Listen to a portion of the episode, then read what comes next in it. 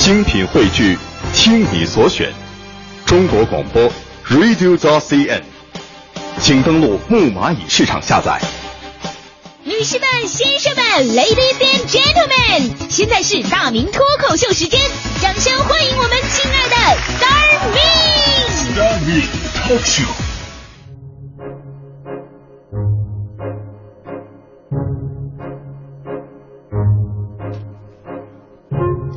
欢迎各位来到今天的大明脱口秀，我是大明。每年呢，一到这个时候啊，呃，我们很多面临毕业的学子们开始不安了啊。比方说高中毕业的，不知道以后上大学学什么专业呀，得选择一下；那大学毕业的呢，不知道找什么工作，因为学什么专业、找什么工作，都直接决定着自己的人生发展的。所以经常询问身边的人：“你说学点什么好呢？啊，报哪个学校、哪个专业？”我到哪个工作单位啊？希望能找出点启示。今天呢，我就跟各位迷茫的朋友说说我的经验吧。呃，那就是啊，在这事儿上用太多的精力去判断哪个好哪个坏，根本就是一件不靠谱的事儿。哎，首先我们得了解，有些东西你是不可预测的啊。你看，我当时学的是播音主持。播音主持在二零零零年、零一年那时候绝对是个冷门，没几个地方有，大家伙也不看好。但是现在已经成为大热门了，每个学校都有，连电大、什么函授就就都有了，就是连蓝翔可能没有啊。当时火的是什么呀？是国际金融啊、计算机呀，这都大热门。但是太热了，报考学生太多呀，出来以后也就找不着工作了。咱们在新闻里边经常看到，说什么清华计算机毕业的好几个去扫马路的，更何况其他学校的呢？这年头世界变化太快了，诺基亚、柯达这种王者被干掉也是分分钟的事儿。你不可能去准确的把握四年以后谁会火。你要真有这能力的话，我估计你也不用找工作，你直接在家买股票就行，是吧？所以我认为啊，与其在选择专业和事业上苦恼，倒不如干脆一点，直接选择一个自己相对来说喜欢的，然后就好好的、踏踏实实的努力学下去、干下去，总会有出人头地的一天。我跟你讲一个故事吧，说有一白领，这白领呢突然就对这 UFO 就飞碟着迷了，每天晚上坚持仰着脖子这这观察星空，寻找飞碟。你说这玩意儿天文学家都没见过，更何况老百姓啊！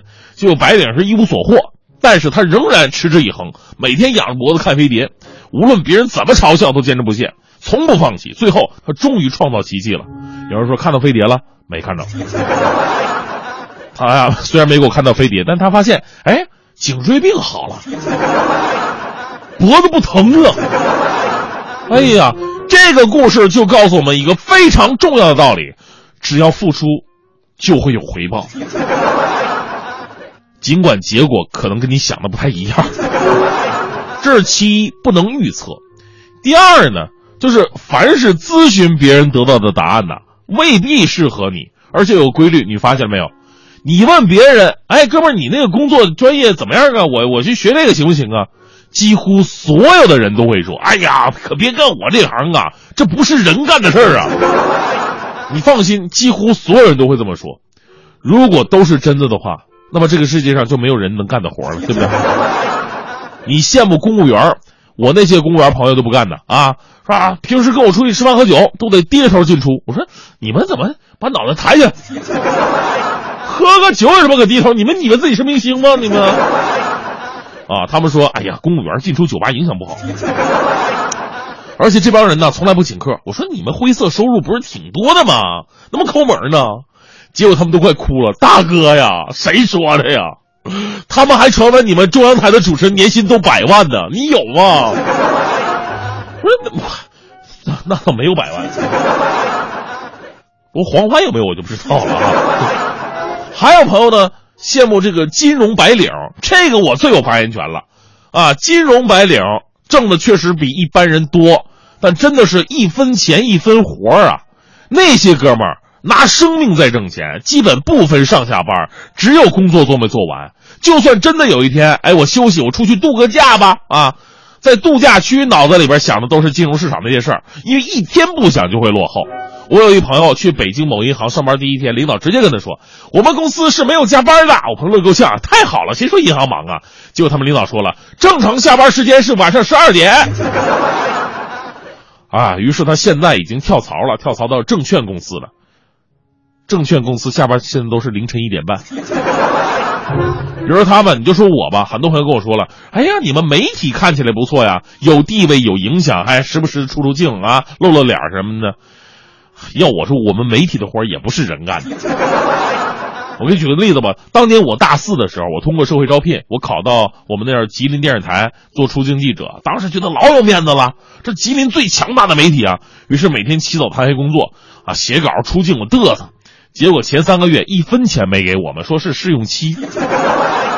好不容易第四个月也完成了，领导们说：“大家伙领工资吧。”我拿到手数了两个小时，哎呀，一共四百块钱。当时我就崩溃了，我说：“领导怎么就四百啊？啊？”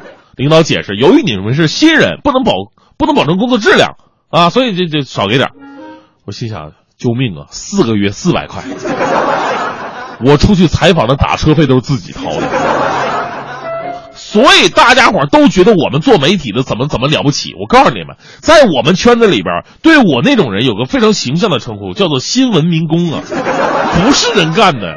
所以千万不要预测未来哪个行业会火，你预测不了，或者说你能预测出来，那么你已经落后了。也不要总去询问他人的意见。咱们中国有句老话吗？临渊羡鱼，不如退而结网啊。真正的专业门道。跟行业规律，你在门外你是看不见的，只有通过自己摸索和努力，你才知道未来是个什么样子。就好像现在很多大学生刚毕业嘛，就算你找到对口的专业了啊，完全对口的，你会发现实际工作起来跟自己在大学学的那些东西几乎没什么联系，还得重新学起啊。所以之前很多犹豫不决，其实都是在浪费这时间和精力。还是那句话，选择一个喜欢的，努力下去。当你深入其中了，你自然就会看见自己的未来。哪怕你不是学这个专业的，我想改行，我想改个专业，我想从事一个不一样的东西。只要你努力去做去学，你也能成为行业精英。别的不说，我还是最了解主持人嘛。咱们就说咱们中国最优秀的那些主持人，不说别的，就说央视春晚八大主持人，一共就八个。这八个人里边有六个都不是学主持人的。这什么比率啊？有人说不信，我给你解释一下：毕福剑学导演的，撒贝宁学法律的，董卿学表演的，李思思学编导的，朱迅是学经营学的，朱军直接是曲艺团的。但是人家都走上了中国主持界的最高舞台，所以说我们学机电的黄欢也是很有希望的，是吧？最后给各位讲个段子吧，说这个有一哥们儿啊，在这个河边度假。啊，这个在钓鱼呢，在河边钓鱼，旁边坐着一位高僧。这高僧可能闲来无事啊，就问这个跟他一起钓鱼的这哥们儿是吧？年轻人，一根鱼竿和一筐鱼，你会选择哪一个呢？这哥们儿说了，我当然要一筐鱼啊。这高僧摇头笑了，施主肤浅了啊。授人以鱼，不如授人以渔啊！这个道理你懂不懂啊？鱼吃完你不就没有了吗？鱼竿啊，可以钓很多很多的鱼，可以用一辈子啦。这哥们说了，大师，你你你分析一下，我要一筐鱼之后呢，我可以把它给卖了，对不对？卖了以后就可以买鱼竿了。按照现在的市场价格，可以买很多鱼竿，我把鱼竿租给别人，收租金作为利润。钓上的鱼呢，可以深加工；要是累的话，还可以提供住宿服务，吃住行一条龙，农家乐啊。然后再开连锁，连锁开大我上市啊。旁边的高僧说：“哎呀，这个年轻人，等一下，这个怎么怎么动不动就提到上市啊？你这个人，你这这干什么工作的你？我我搞金融的。搞金融，你来度假，你脑子里想的还是这？